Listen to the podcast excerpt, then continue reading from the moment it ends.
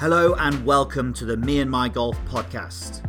We're your hosts and PGA golf coaches Piers Ward and Andy Proudman. Each week, we're going to share with you our 20 plus years of coaching experience to bring you top tips, the latest information and trends, along with some of the world's best in the golf industry to help you play the best golf of your life. So, what are we waiting for? Let's get to it and help you take charge of your game. Hi, everyone, welcome to this week's episode. Thank you so much for tuning in. We have a very special guest on today's podcast. We have European Tour winner Ryan Fox. Now, Ryan Fox is a New Zealand golfer and he's one of the longest hitters, if not the longest, on the European Tour with ball speeds, uh, club speeds of over 120 miles an hour. Now, we actually did some filming with Ryan down at Fox Hill, Hills Golf Club in Surrey and we sat down with him for a more in-depth chat really about his life on tour, what he's done to actually get there, some of the sacrifices that he's made, also his sporting background. His father was a, uh, a rugby union player for the All Blacks, and his, uh, his, his actually granddad was a was a cricketer as well. So he's come from a pretty um, a pretty sporting background, and how that has shaped his future. We go into detail about that. Some of the best and worst things about being on tour. It's a real in-depth sort of personal story from from Ryan. So uh, we know you're going to enjoy this one. Let's get into it. Ryan, thanks for joining us. Great to see you. My pleasure. We've just had uh, a nice experience on, on, the yeah. course, yeah, playing some holes and a little match on the golf course and an instructional tip. Uh, but we now get into the podcast and we're here at the beautiful Fox Hills, just sitting outside. Um, it'd be great to just get a little bit of background from you, Ryan, just to where you come from and sort of a bit of history of your game and how you took up the game of golf as a, as a, as a youngster to get where you are today. Um, I've probably got a little different history than most. Um, so I, I, always had golf clubs as, as a kid. Um, probably didn't get on a golf course till I was 10 with my old man. Um, joined a club at 13, but golf was never serious for me. Um, I grew up in a rugby and cricketing family mainly, and I always thought cricket was going to be my sport. Um, and I, I actually played a year of senior cricket when I finished high school and didn't enjoy it as much as I used to, and um, gave up rugby. Probably a few too many concussions, and I was probably a bit too small to play rugby back in New Zealand. So I um, gave that up when I finished high school and started a law degree at Auckland University. And um, got halfway through my first year at uni and decided I, I was missing playing a, a, competitive sport. At that stage, I played off two, um, but it was a two around your home golf course where you could go shoot 74 and everywhere else you'd struggle to break 80 and I thought I'll give tournament golf a crack. I'd, I'd, played a couple of junior tournaments before that at my home course, enjoyed them, played a little bit of junior interclub stuff, and just um, got a coach, got down to scratch, in you know in a couple of months, just with actually doing some practice basically, and um, played all right my first tournament. Had a couple of rounds under par. Uh, first tournament I played, and I was I was hooked from there, and um, so you know started tournament golf at, at 18 you know, it was not the normal path out here, but it was, um, I had enough experience competition-wise playing playing rugby and cricket, and I actually played a lot of tennis growing up as well. So, um, you know, it was easy to take that into tournament golf, and didn't turn pro until I was, uh, well, basically 25.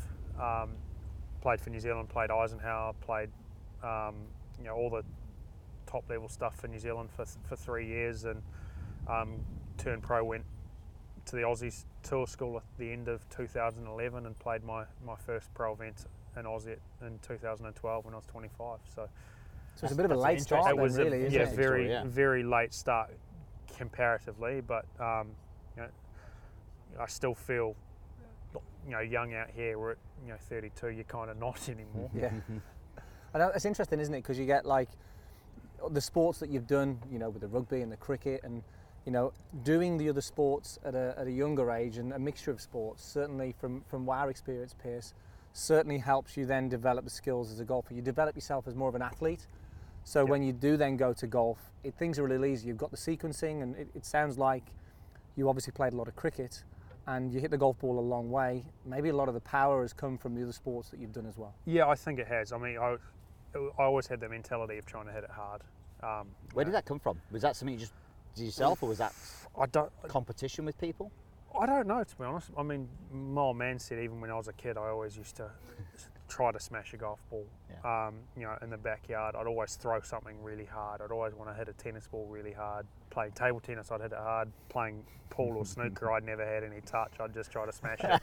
so I think there's it was, a theme. There's a, there's a theme there, and um, you know, I was blessed with some pretty decent sporting genes. Um, yeah. My mum's dad also played cricket for New Zealand, so yeah. um, you know there was some hand-eye coordination in there, and um, the sequencing stuff came pretty easy. And you know, when it came to golf, I never had a problem hitting the ball. I had a problem hitting it straight, but I yeah. never had a problem generating speed and finding the, the middle of the club face. And um, you know, I guess when I took it seriously, I didn't find it too hard to, you know, to get to a, a, a decent enough level with yeah. golf. You know, to get to a plus handicap and you know to be able to play tournament golf wasn't too much of a transition from mm. from just being a a weekend hack. And it's interesting, you, you alluded to it there, that obviously your, your, grandfather played cricket for New Zealand. Your father, for anyone who doesn't know this, was Grant Fox, who is Grant Fox, sorry, who um, was the leading point scorer when he retired as, a, as an All Black, as a fly half. Uh, so obviously, I think the competitive nature for you as a child in that household what were Christmases like? there must have been uh, some arguments. Board games. yeah. Oh no, no. There was no, there was no board games or anything in our house. Your it mother was, said no. no, no, it wasn't that. It was everything was geared around sport, basically. Okay. I mean, you know, Dad and I used to play table tennis, pool. Um, we played a bit of cards, to be fair, maybe not yeah. board games, but um, you know, golf, kicking a rugby ball around. You know, I um, got there's videos of me, you know, hitting a cricket ball round at three, and apparently I could pick a leg spinner, a googly, a top spinner out of my granddad's hand at three years old. No. Um, Unbelievable. I, I, couldn't do it at 15, but yeah. I could do it. At, I could. Hence yeah, why playing golf. yeah, yeah. But um, you know, I, it was just always, always something to do with sport. A ball in my. Amazing. You know, and yeah, just the competitive side was certainly there. You know, Dad and I had a few arguments and a few heated battles, but I think we should you know, that's I think it's it's healthy, and uh, yeah. I, it's, you certainly need that in, in sport. You need to be you need to be a competitor, and it's I, I don't think it's it's a want to win. It's a hate of losing, losing. more than anything else. It's an interesting, isn't it? That you know, a lot of people. I was speaking to, I think it was Brett McCade, and he was talking about the the want to win, and, and I think we was having a discussion: what's more powerful, the want to win or the the hatred of losing? And I know for myself, mm. a lot of the time, I just don't like losing. Yeah, yeah. I just don't want to lose, and I think it, it's certainly a powerful motivator, isn't it, to push on and and we almost want to get you to the top. I, I, and I would say that you take this back to you, whether it was just with your father or with your friends, that actually when you're in, when you're winning and there's just two of you, it's not the, the actual winning. I, w- I would say is like it's it is almost like oh at least I didn't lose. You know, yeah. it's that yeah. mentality which is weird. You've just won, but you're thinking thank God I didn't lose because my dad would have absolutely mm. hammered me for a couple of days. Yeah, yeah, yeah. I think, and you, you, talk to you, you talk to anyone that's a, a really good competitor. They they hate losing more than they like winning. Um, I think golf's a hard sport to get it in though because you know, football or rugby or cricket, it's yeah, it's one on one. Yeah, it's a team on team. Yeah, it's you either win or you lose. Yeah. basically. Um, whereas in golf, you don't win. You don't much, win do very often, um, and you never really get that scenario unless you're coming down the stretch with a chance to win. You know, if you're coming down the stretch with it, and you're thirtieth, it's hard to. You don't get those same feelings. Of course. You know, in match play you do, but we don't. We barely play any match play. So you did it once well this year. yeah, you? yeah, I, yeah. Which is, I mean, that's that's probably why. It's the first time I played um, match play as a pro. Yeah. Um, yeah. Played a couple of events we had to qualify for the match play, and I yeah. failed to do that. but um, yeah, it's it's it is hard to get that mentality. I think you know Tiger's the one that's been able to do it best over yeah. such a long period of time. It, you know, I don't think it's it's not necessarily sustainable full time in golf, but Tiger did it for for such a long time. Again, um, conditioning and how he was yep. nurtured, I think. Yeah. Similar to yourself, though, it's, it's, it's there, isn't it? It's there, but, you know, golf in the end is actually you're trying to beat the golf course. You know, for the most part, and, until that back nine on, on Sunday with a chance to win, you don't really care what anyone else is doing. You, mm. You're worried about playing the golf course the best, and it's it's hard to get that sometimes those that really competitive ju- or those competitive juices flowing. Um, if, if if it's not situation independent. So I suppose that a goal for you must be to play President's Cup. Yeah. I would say that would be something that you'd really want to be uh, yeah, I'd, involved I'd in. yeah, I'd love to do that. I mean, it probably doesn't quite have the prestige of the Ryder Cup, and that's maybe to do with the results. The the US dominating that so much, but um, certainly, you know, I grew up in a environment where representing your country was the highest honour. Mm. Um, you know, golf doesn't really have that as much, and I guess the President's Cup would be the big thing for me Yeah. as a you know, making the Olympics was, was probably quite close, and you know, playing a World Cup is, is something similar, but you, you know, it's not like making your national team. Mm. Um, and you know, the, I guess the President's Cup would be the closest I could get to that, and it's certainly a goal some sometime in the future. It'd be nice to see you in it for sure. And obviously, this this we alluded to the match play as well, Ryan. You've had your first win on the European Tour in February 2000, obviously 2019. I think you beat Adrian Nategi in the final. Yep. Yep. So we know Adrian. Adrian's a, Yeah. a great guy as well. Unlucky. the what would you say is? I mean, European Tour. The, the, the level and the standard nowadays is so is so high.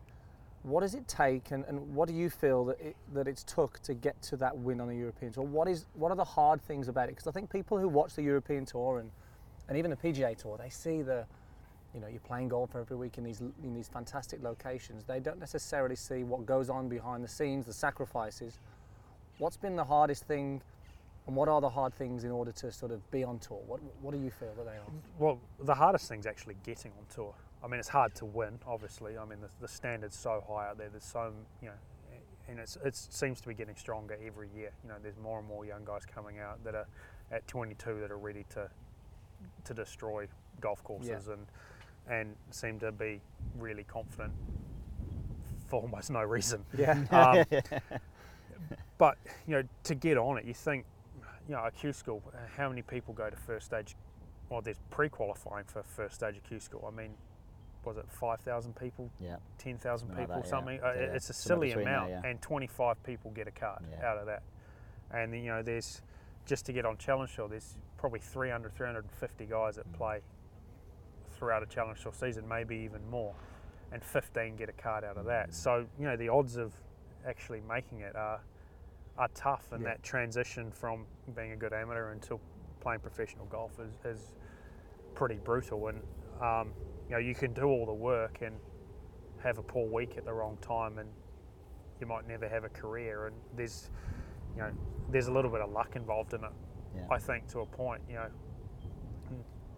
You, yeah, no matter how well you prepare for a week, sometimes something might might just go wrong and you don't get it. It just doesn't work.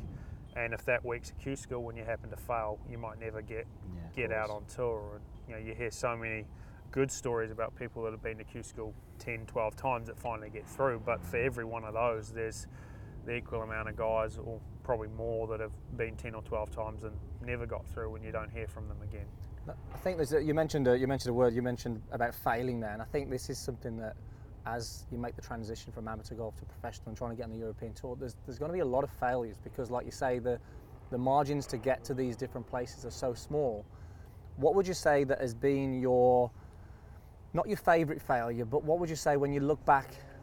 It was a failure at that point that may have hurt, but when you look back at it now, you go, actually, I'm actually really thankful that happened. Have you got one? Yeah, it was actually a pretty easy one. Um, the first year I played Challenge, I I'd never been to Europe. I'd I signed with a management company and got some starts on Challenge Tour, and I won my fourth event. I, I had a couple of top tens. I qualified for the Open in my first trip to Europe at St Andrews, and then the week after the Open, I won in Le Vaudreuil in France. Easy game. So I got I went from no status in Europe, never been here, to full status on the Challenge Tour, and I was sitting really good on the Order of Merit at that point. And I made some mistakes schedule wise at the end of the year. I played poorly towards the back end, and it was more travel based. I did back and forth from New Zealand four times in, in five months.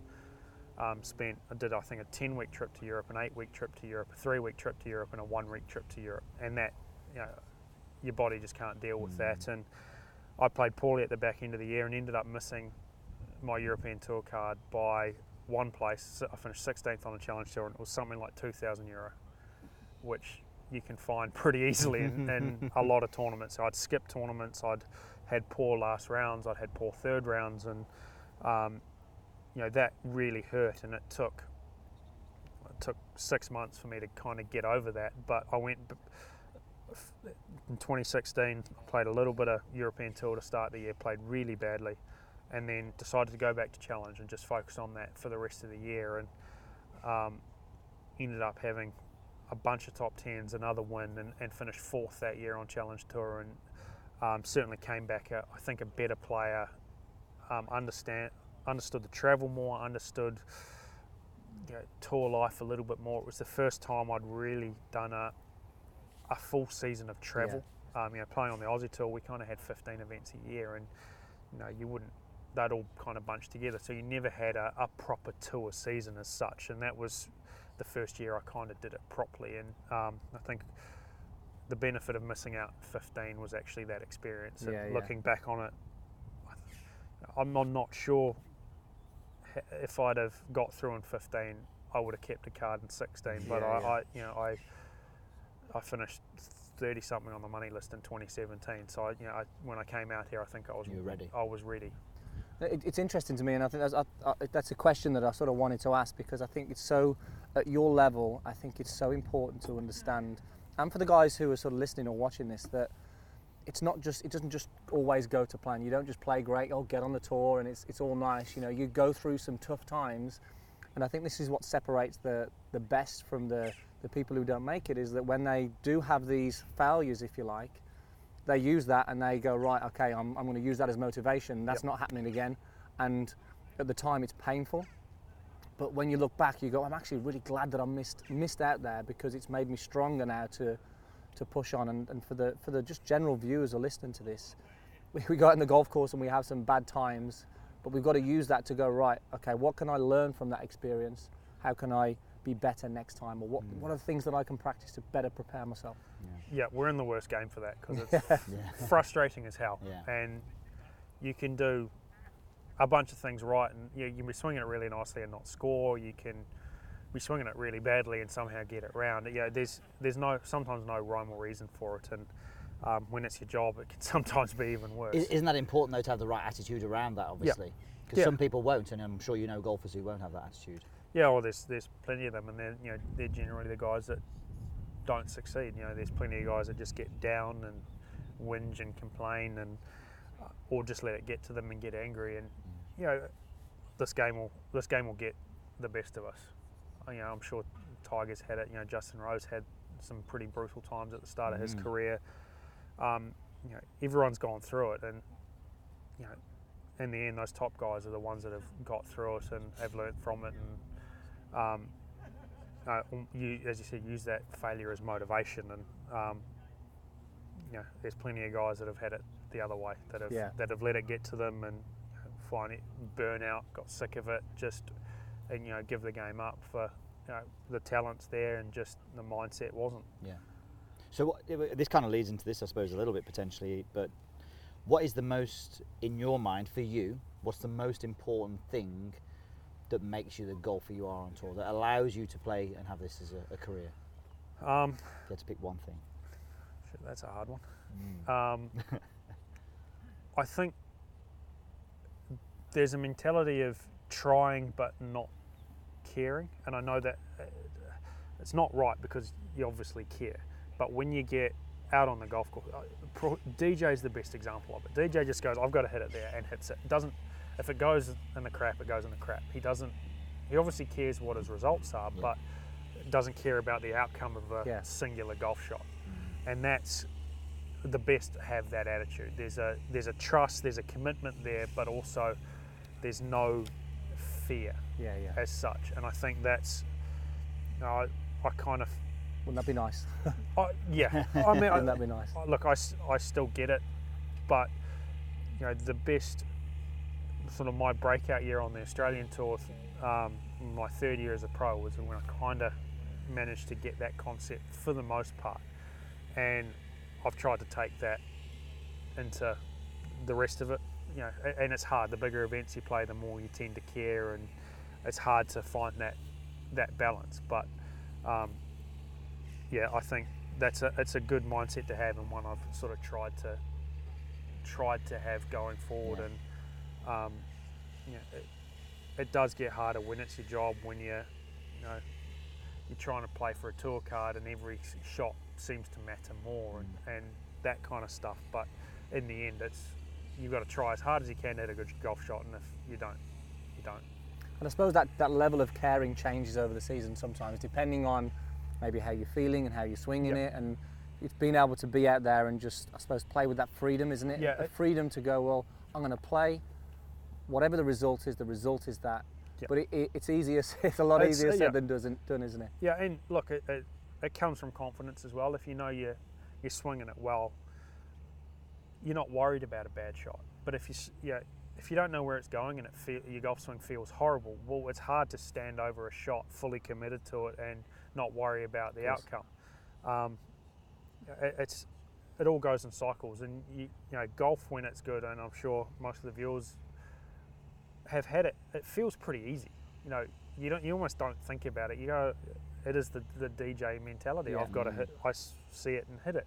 Yeah. And the problem is when it's not there, is to try to get that same mentality. And Mm. you know, sometimes it's it's a battle you, you, you can't win. Yeah. you start processing then almost things that you shouldn't be looking at. So I suppose the easiest one for us, and and we see it as coaches, is the technique. So Mm. that's when you know for an amateur golfer then who's looking at that when things start to go wrong, they'll go into the technique. Whereas actually, excuse me, what the the thing that we always try to instill in people is well, okay, you need to accept that you are. Acceptance obviously is a big thing. Accept that you are going to hit bad shots, but have tools ready for you when it's not going right.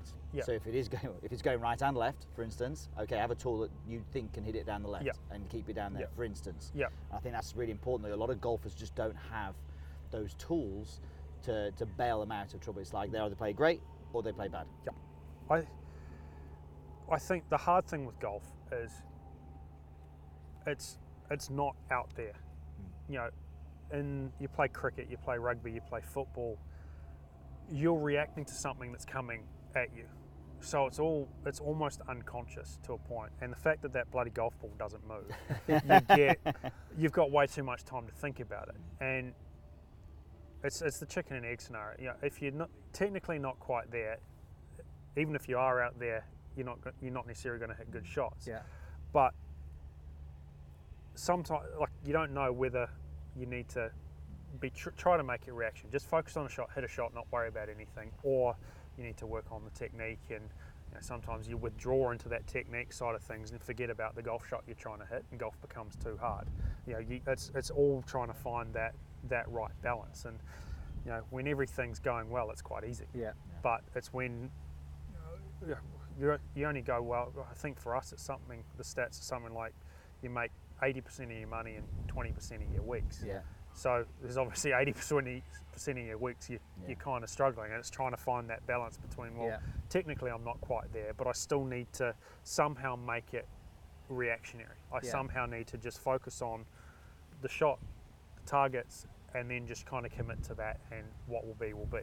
And if you think about it, if, if the, the best players in the world are technically not there, well, what are the, the, the majority of the amateurs doing? I think this is an important thing, isn't it? If your your golf isn't necessarily going to be on point a lot of the time, well, you've got to you've got to find ways to just deal with it on the golf course. You've Yep. got to, your expectations have got to be pretty real to, to understand the Yep. level that you're going to play, so you're not disappointed on shots. But then you've got to find a way to actually manage your game based on not necessarily being on point as well. Yeah, you do, and uh, that's what we do really well. Like you hit, you miss stuff in the right place. You know, there's one place on the hole you can't hit it, no matter how bad you're feeling, you manage to manipulate it so it doesn't go there. Um, and you know, amateurs can can learn a lot from that. You know, to, to sorry, is that instinct for you or is that planning? a little bit of both. I mean, Okay. yeah, you know, we get to see a golf course before we go and play it generally. Um, you know, tournament weeks you get a, at least see a golf course once. So you know, you, you and we do it 25, 30 times a year.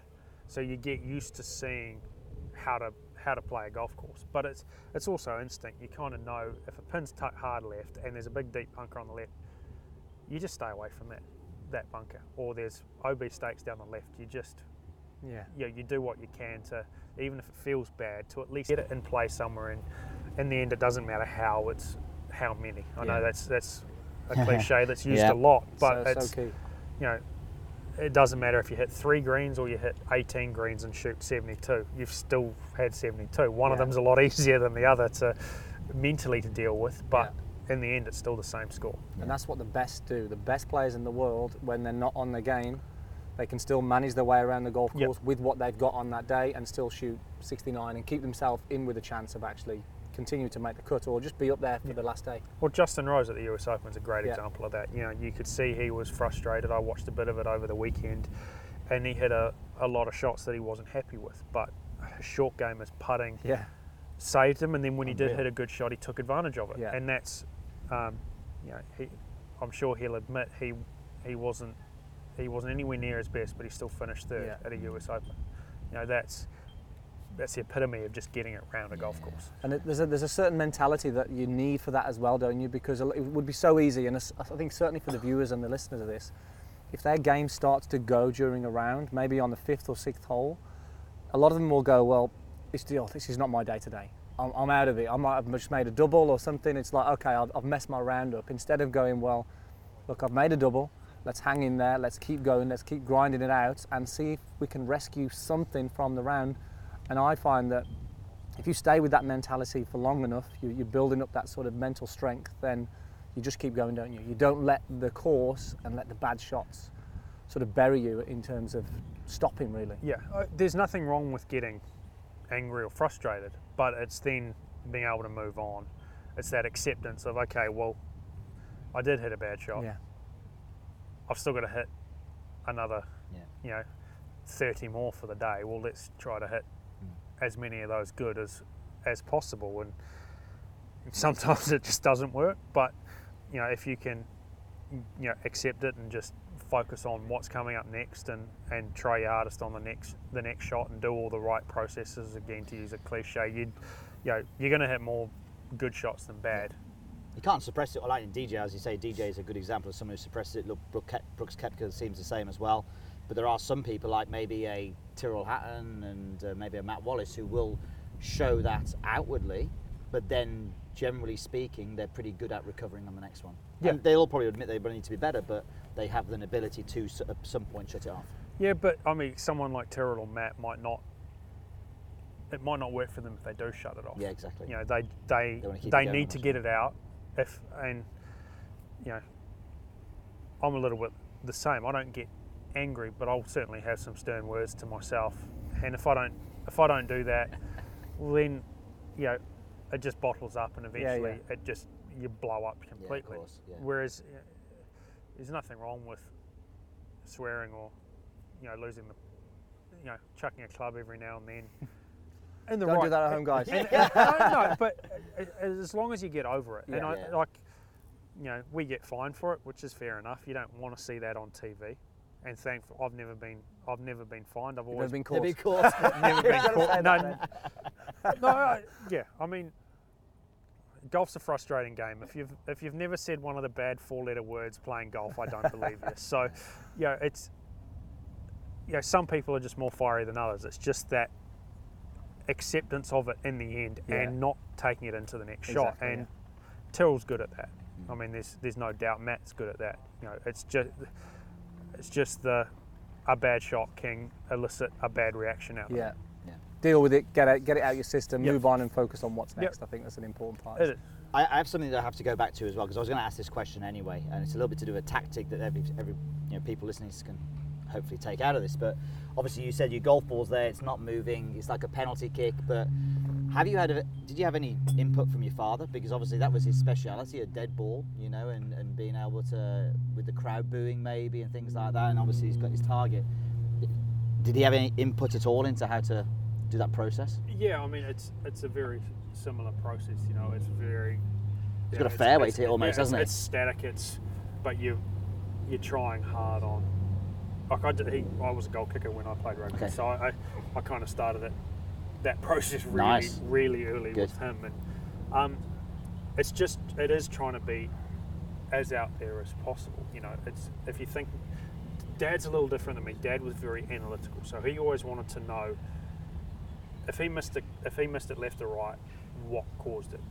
I'm, I'm sort of not really too worried unless it's a trend. If you miss a bunch right Yeah. in a row, well then Yeah. it's worth fixing. If you hit one right, it could be ten different things. So why worry about it? Yeah. So we we actually butted heads a little bit about that early on, uh, and it caddied for me a lot as an amateur. But there's definitely some parallels in you know in trying to be as target focused as possible. Small targets, um, you know, routine's important. You know, and that was drilled into me really early as a goal kicker, and I kind of carried that on into golf really easily. My routine's always been quick, but it's still a routine. Yeah. It's good, isn't it, to, to have some of the things that you've done in your other sports and transfer them over to, to help you with golf. Yeah. I've got a question for you. You've had your first win, which is obviously a goal of yours when you when you're sort of coming on tour and you go through the ranks to, to, to win a European Tour event. And we talked about goals earlier on the golf course. Now you've got to that point where you've won European Tour events. You just got married, had a bit of time off. What are you? What are? What are the? What's the future in terms of your goals now? What's What's next? And have you had time over the last few weeks to sort of think about that and go right? Well, I've got that win under my belt. What does the next five years look like? Yeah, look, I probably I said it on the golf course, but I probably struggled straight after the win. You know, I kind of half-assed reset them, and then probably didn't realise how big a deal winning was, and I actually didn't get a chance to really celebrate until quite a way after it. I went straight to Mexico. We had the New Zealand Open after that, um, and then we, we got we got married, and I had all the friends there for the wedding, but it was you know the wedding was a celebration itself. It wasn't kind of Yeah. for winning, and it just it, my stag do was probably the celebration for winning. To Should we talk about that? Yeah. um, That's a different podcast. yeah, but you know, the, it, it, I probably didn't reset them well enough, and you know, I've struggled since I came back from honeymoon. Um, and it's not the honeymoon's fault by any means, but I think the direction wasn't quite there, the structure wasn't quite there. Um, got used to being a little bit lazy and, and all of that, which is you know, it's, it's an important thing in life. You've got to do it. So I sort of sat down um, at the USPGA. Actually, I had a chat to Steve Hansen, who's the All Blacks coach, whom my old man knows really well, and he's very good at that kind of stuff. And just said, you know, just take a step back, reset. Um, there's nothing wrong with failure, but or nothing wrong with frustration, but it's how you use frustration. Um, and so I sort of looked back and said, well, okay, there's there's two things. Well, one major thing I want to I want to tick off by the end of the year, and that's to make it in that top 50 in the world, um, and that's you know, to get into all those big events. So, um, you know, hasn't worked the last few weeks, but the golf game's been trending in the right direction. I, I played some pretty nice golf at Memorial to just miss the cut. I, I needed a birdie the ninth hole at Pebble to make the cut, so I haven't been that far away. It's, you know, it's just hard trying to find your golf game on, on tough golf courses. yeah. But it sort of refocused me a little bit, and um, you know, I know it's not far away now from being back to where it was, and you know, think you do need to go through those frustrating Yeah, yeah. times to kind of get that motivation back. And um, you know, it, it just it took a little bit for me to kind of understand how big a deal winning was because it was a goal for so long. And then I was like, oh, it happened. Flew back to New Zealand that night. Didn't really think much Yeah, about it. So I think now it's had a bit more of a chance to settle in and um, chance to reset actually helped quite a bit. It is interesting, isn't it? When you know, with Piers, we're some we're we're both very goal orientated, and it's always interesting when you when you set goals and you think, right, okay, I, I want to win a European Tour event, and then you go through the process of what you're doing to get there, and then you you let's say you've won your European Tour event. It's sometimes a little bit of an anticlimax because you go, well, okay, I've, I've won. Um, That's great. What, that's what I was trying to do. Yeah. And what, what's next? It's like, well, you, you, you think you're going to feel maybe a certain way when you win, but really you, you're still maybe focusing on what you need to do next and push on. And, and, and but it's important. Is, do you feel it's important for you to to really step back and, and really think and go, actually, I've got to celebrate that because Yeah. it is a goal of Well, mine. yeah. I wanted to achieve it. Let's take stock of it. Yeah, I think you have to celebrate your, you know, your achievements. I mean, it's life's kind of a bit dull otherwise, isn't it? Um, and uh, yeah, I mean that's been a goal of mine for, for so long, and, and probably to not get the chance to celebrate it straight away. Yeah, I, we were planning on it, and then I got into Mexico and gone. Well, you can't really say no to getting uh, to playing a Yeah. WGC, and then the New Zealand Open, and you throw in all that from Perth to Auckland to Mexico City to Queenstown. You throw all that travel in, and your body doesn't know what's going on, and the, the brain's all over the place. Yeah. And um, those weeks kind of feel like a bit of a, a blur, and then um, you know getting ready for a wedding and, and all of that stuff. It just never quite, I yeah, never really took the time to realise how how much that actually meant, and then probably came back you know to British Masters. I played Malaysia actually after the wedding, but you know British Masters was. I, I, I just wasn't quite there mentally. It was just kind of, oh, it's going to happen. It'll, I'll be all right. And Yeah. turned up and played quite shit, to be honest. Yeah. Um, and then it kind of played terrible at the PGA, and it kind of just gave me a kick in the ass and said, "Well, yeah. what are you, what are you doing?" Um, and then kind of spoke to Steve, spoke to my old man about it, and just yeah, realised I needed to step back and reassess and work out what what I needed to do for the rest of the year. And you know, goals are what motivate you. You know, you if you don't have any goals, it's hard to get to find the energy, to find the motivation to do anything. And Yeah. Absolutely. um, yeah, only it took it took a little bit to, to get it back, and um, it feels like it's on the right path now. But um, you know, missing five cuts in a row is not a not a whole lot of fun either. So, But as um, you say, these, you know, in, in you know, in in two years' time, we'll look back at these five missed cuts in a row, and you go, oh, okay, that's what I needed. Yep. You know, because if you have if you'd have played okay in those, and you may have coasted for a bit longer, maybe. We need you know, that pain, don't Yeah, we? you need that yeah, pain you'd- sure. yeah, and uh, yeah, if I'd have got away with, if I'd have made three out of the five cuts and finished thirtieth, I'd have been like, oh, my golf game's all right. You're But not asking yeah. these questions that you're Yeah. asking now. yeah, instead of going, okay, well, actually, what do I need to do to get better? And you've mentioned a couple of times now your dad and Steve, and you know how how important is the team around you? How how how do you use those guys to get the most out of you? I mean, it seems like it's an important part for you. It is a really important part. I mean, you, you talk to most guys, they've got a, a fairly big team around them now. Um, you know, I've been lucky enough to have access to, uh, you know, my old man. Uh, he's still involved in the All Blacks, so Steve Hansen, and it, it, you know, it's not then. Steve's not part of the team, but it's just nice to have someone to have a chat to in It's that regard. Yeah. Um, same with Steve Williams. I've got to know him quite well, and just Yeah. have someone to uh, bounce an idea off every now and again, ask a couple of questions. Has he ever been on the back? Uh, yeah, he's Yeah. caddied for me a couple of times at New Zealand Open, which is That's very cool. cool. Yeah. Yeah. Um, a little intimidating as Yeah, well, but yeah, yeah, yeah. um, yeah, it's like my, my team would be um, Marcus, my coach, Mhm. who I've been with for a long time. Um, a guy, Paul Green, was my trainer back in New Zealand. Again, I've been working with him for 10 years. Um, he'd pro- probably say not working enough, and I'd probably, I'd probably agree with him. But um, He's going to the gym straight after, honest. yeah, I actually am. there we go. um, then a physio in New Zealand, a guy called Trevor Montgomery, who I've been working with um, for again 10, 12 years, and then uh, Ian Keenan, my manager, Yep. um, with Wasserman, and then various other guys. Um, there's some physios over here that I've been doing some work with, who you know, you know, see Trevor two or three times a year back at home, so I needed someone out here. So I'm going to screw up his name, but Bas van der Strohe, a Dutch guy who Okay. works with uh, Joost and Bernd Wiesberger as well, Yeah. and he's been an addition to the team over the last couple of years.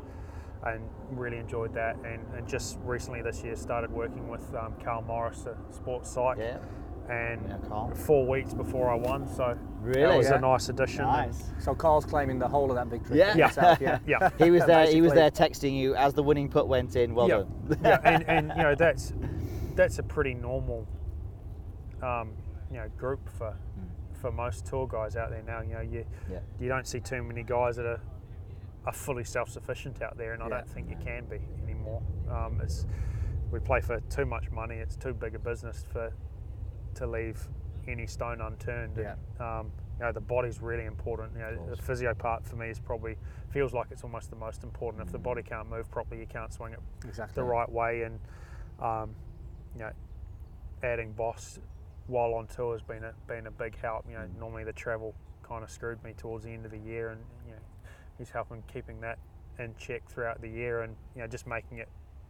You're trying to take as many variables out as Yeah. possible. You know, you want if your body feels the same way, then it each day it's kind of easier to swing it the same way each day, and you're not waking up one morning and go, oh, I feel different. What's where's the ball going to go today?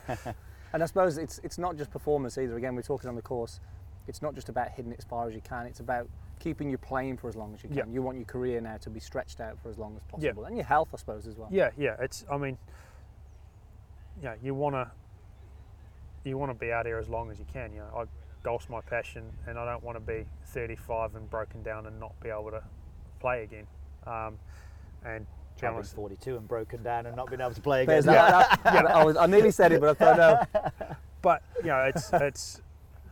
I think it's a pretty important part. You see those older guys like VJ, and Yeah. I mean Gary Player was probably the first to, to really do it, and then Tiger changed it completely with the, the whole athlete side, and you can't really get away with it anymore, not no. doing it. And it's um, so much force on the body. I don't think people realise, especially if you go at it really hard, your knee, your ankle, your lower back, wrist. I mean, you know, th- if you're not getting, you know, routine treatment and, you know, you know, at least doing something in the gym, something's going to give Yeah, yeah. eventually. We spoke about this a bit, and, and for me, I really do feel that burnout is a possibility now with the modern day golfer in the forces, like you say, put on the body, how the body can break down, but also the money that they win now as well. So you can have guys who are mid 30s going, Do you know what, my body's not feeling great. I don't need to do this. I've done a load, I've won a load of money. I, I'm, I'm good. Anthony Kim. Yeah, well, there we go. There we go. He still, he still, still can't play, can he? He can never play again, can he? Because No. of his insurance claim. Yeah. Yeah. Was that But, you know. I mean, he was- Yeah, yeah, so he, he picks up a golf club in a tournament, he's done, he's got to pay his money back. Yeah. But I mean, he was an absolute gun. Yeah. You know, it was, and you know, it's unfortunate that it happened. But it, he's probably got to a point where, you, you know, if he was struggling, and he might give it a crack again. But Yeah. why does he need to? No, it doesn't need to. Doesn't need to. You think that? Pleasure. Should we finish on some some uh, some Some quick fire quick questions, fire from the guys. from yeah. the Okay. from a few different people, Instagram and that. quickly Andy's while you going to load go that up. So you've got one course to play. You can only play one golf course. One one round. Your last round of golf. Where would it be? Uh, It's a cheery question, isn't it? Yeah. um, my favourite place to play is a place called Tara Iti in New Zealand. Um, recently opened. It's a. I'm not a member there by any means, but I've got a couple of mates who are members there, and I've been lucky to, to have played up there a few times. And it's right on the coast. It's a links golf course. I, I love links golf, as probably my results have shown Yeah. the last couple of years.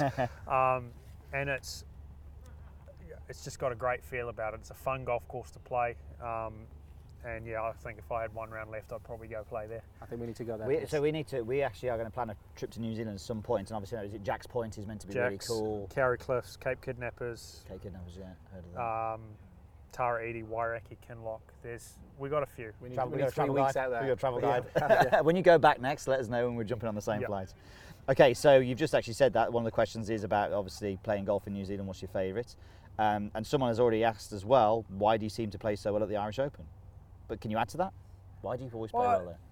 I've always Guinness I, beers. I like no, actually, I'm not a I'm not a beer or Guinness man at all. No. I just I know I've always thought Ireland has a good feel to it. It feels a little bit like home. It Yeah. feels pretty comfortable there, and I love links golf. Yeah. Um, I love the creativity that you you need to to play it. said, yeah. and you, I think links golf for the most part, you've got to control your ball pretty well, Mm. and I like trying to do that. I like hitting draws with not so much off the tee, but iron shots. I like hitting draws and fades and flighting it low and high and using slopes to move it in towards the hole and that kind of stuff, and you know hitting little bump and run chips and putting from 40 yards if you have to, that kind of stuff. Imagination, creativity. Yeah. You need when the wind's blowing left to right or into your face. You can't just sort of go through the route. The, No, the you can't just stuff, hit a can norm- you? you? can't hit a normal shot. No. And I've never been. I've always been one that likes manipulating stuff. Chuck Yeah. it back, shut it down, hit a big low hook. You know that. Yeah, yeah. The fun. th- I find that fun. Yeah. And you know, It's different golf, isn't you've it? got it. You have to do that playing links Yeah. golf. That's You links golf. So Portrush, good luck. Enjoy. Mm, I'm Yes, looking forward there to that go. You are, you'll love it, you'll love it. So Hettinger 410, during my range sessions, how much time should I dedicate to putting? A lot. A lot. There we go. There we go. Good answer. I'm happy with that. Um, let me have a look here. Favourite European Tour event on the continent? I From to say- Golfing Scotland, that is. Um, so they're obviously trying to lead you in there. yeah, yeah. I've Open. got I've got two: the Irish Open and Dunhill Links. There we go. There's one for you, Scotland. There we go. Yeah. Perfect. Love it. And we've got a lot of questions on the favourite course in New Zealand. Let's just go one more. I mean, okay, this is this is interesting. I'm, I'm going to ask this one. So, Zach, it's, it's- a good one. It's a good one still. so, it's not Trotty's question. Um, so, Zach Davis, 35. How many hours a day did you practice as a team? So, obviously, with your background, you weren't doing anything. You weren't doing anything. So, how many hours a day were you actually practicing sport and train and obviously striking? Oh, God knows. It was a lot. I used to coach tennis as a kid. Yeah. Um, I mean, we used to cricket, go cricket training three three times a week. Um, rugby training was the same, three times a week, plus a fitness session in the mornings, which really sucked. how Uh, early? Oh, they were like the seven o'clock, and it was always Oh. bitterly cold. and, Yeah. Um, yeah, they were Lots horrible. though, isn't it? Yeah, it, it was a lot. Like I, yeah, I always was doing something. Yeah. Yeah. And that was kind of what I was after, really, because if you think about it, every session that you're doing and every sport that you're doing, not is it just physical, it's striking, it's technical, it's tactical. So you're learning all of these processes whilst doing these sports. Yeah. So then you become a ready made athlete by the time you're 18. Yeah, I so mean, I was kicking it. I used to kick a soccer ball. I, uh, I know it's football over here, but it's soccer for us back home. is Kick it a- soccer for you guys? I Yeah. suppose it is, is rugby football? Or is it rugby? Sort of. I don't know. It's uh, our our rugby union is the New Zealand Rugby Yeah. Football Union, so Okay, it's yeah. kind of there's enough of a crossover there that football, soccer. Whatever you guys call it, we should call it because you're the best. So for Um, sure. you know, so I was always doing that. Table tennis, um, you know, I used to hit golf balls around the backyard. I used to goal kick in the backyard as a kid, and go kicking bare feet and come in until you, when you couldn't feel your toes, and that Mhm. kind of that kind of stuff. Yeah, like yeah, I don't know, it's hard to put hours on it because most of it was just fun. Fun, yeah. yeah. Apart from the fitness trainings for rugby, they It's interesting, isn't it? Because you listen to all the things that you used to do, Ryan, as well. You've got, you know, kicking. You've got sort of batting. You've got all sorts of things going on. You've even got table tennis, which again, s- great for control of the club face and things like that. It's, one of the it's first so many things great he, things. One of the first things he said was sequence. He's Exactly. good at sequencing, and that is all of those sports are designed to sequence. throwing. I always had a really good arm. You Yeah. know, I was not very accurate arm, but it w- always I always could throw it quite hard. Yeah. And it was just it's, Catch this, Dad. yeah, it's, it's always the same thing. It's yeah, it's I never had an issue. As soon as I picked up a golf club, it just the way down always moved the right way. Yeah, yeah, The club was never in the right position, but it always yeah. the, the sequence of You figured it out. yeah, arms, hands kind of moved in the right Yeah. way. Yeah, you can see that when you hit the ball for sure. Exactly, I Longest on tour. exactly. Some lesson. There's a lesson definitely to be learned Oh, by, I te- by the I- younger guys. I will say Cameron Champ's got me covered easy. I've seen Really, him yeah. hit balls and there's much more speed than Yeah. anyone else has got. Well, he's It's not. low, though. You His talk about so low, though, opposite- isn't I mean, as well? he's spinning it at three and a half thousand RPM, which is yeah, is he's crazy. down. He's down. three and and four degrees down, and Yeah, launching It's- at seven. it- he would. I don't think he'd hit it on the planet if he got When it- two up and Yeah.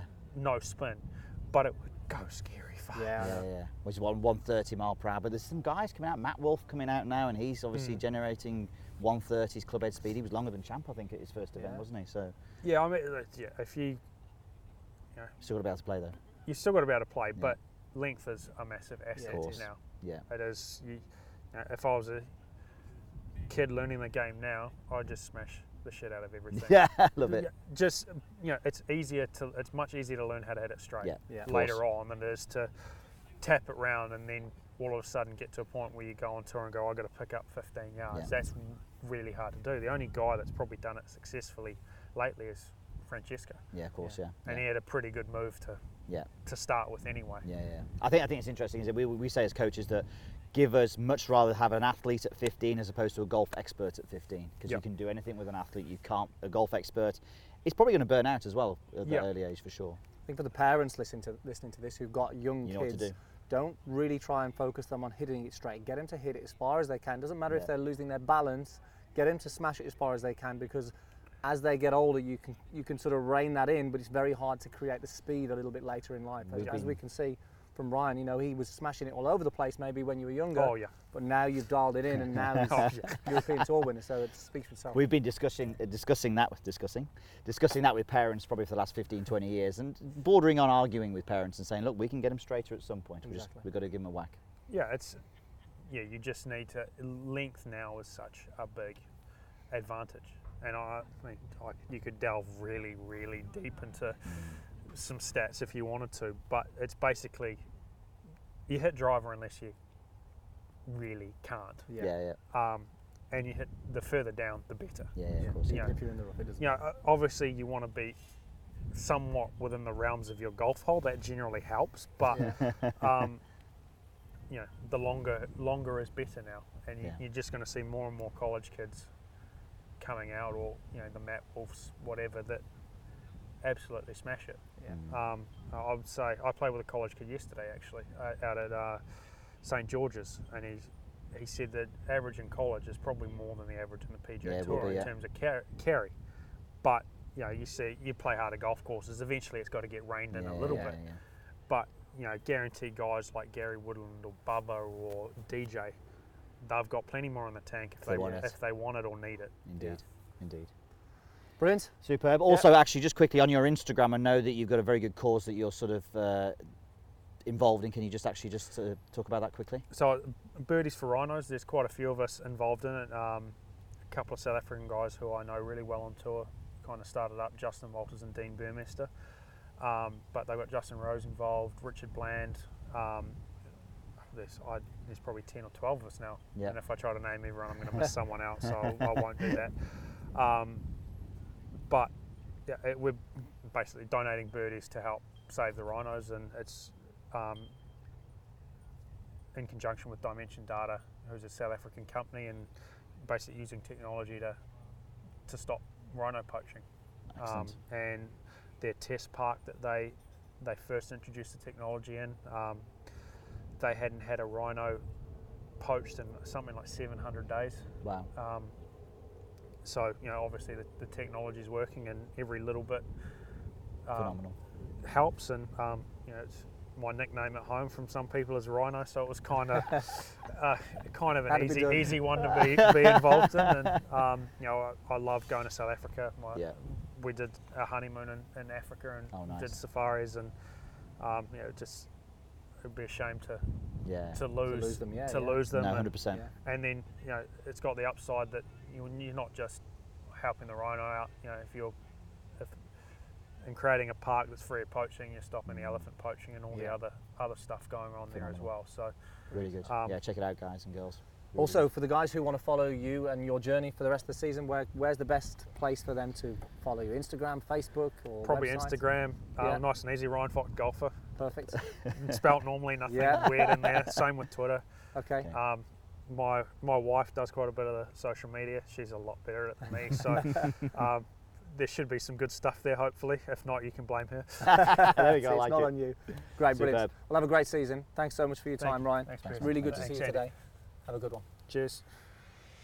Thank you so much for listening to the Me and My Golf podcast. We hope you enjoyed that and got some value from that. And if you did, then please share that episode with a friend. And if you can do us a real big favor and head over to iTunes and leave us a review, it really does help this podcast grow and reach more golfers. And our mission is to help as many golfers around the world as we can play some better golf. So it really would mean a lot to us. One question that we get asked a lot is Andy Piers, how can we get coaching from you? Well, now you can have myself and Piers as your very own personal online golf coach. And we've created a, a platform that infuses our coaching experience and philosophy into a fantastic community that's packed full of weekly videos that will really help transform your golf. We've got coaching plans on specific areas in the game. We have a shot fixer section, which really enables you to fix your faults fast so you can see results immediate on the golf course. And we really want to build a, a tribe of golfers that are committed to playing the best golf of their lives. And like I say now, this is the closest thing that you're going to experience to get me and Piers on the lesson tee with you.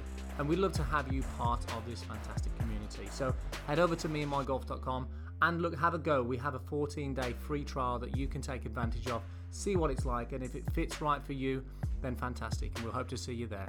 Thanks for listening, and we'll catch you next time on the Me and My Golf podcast.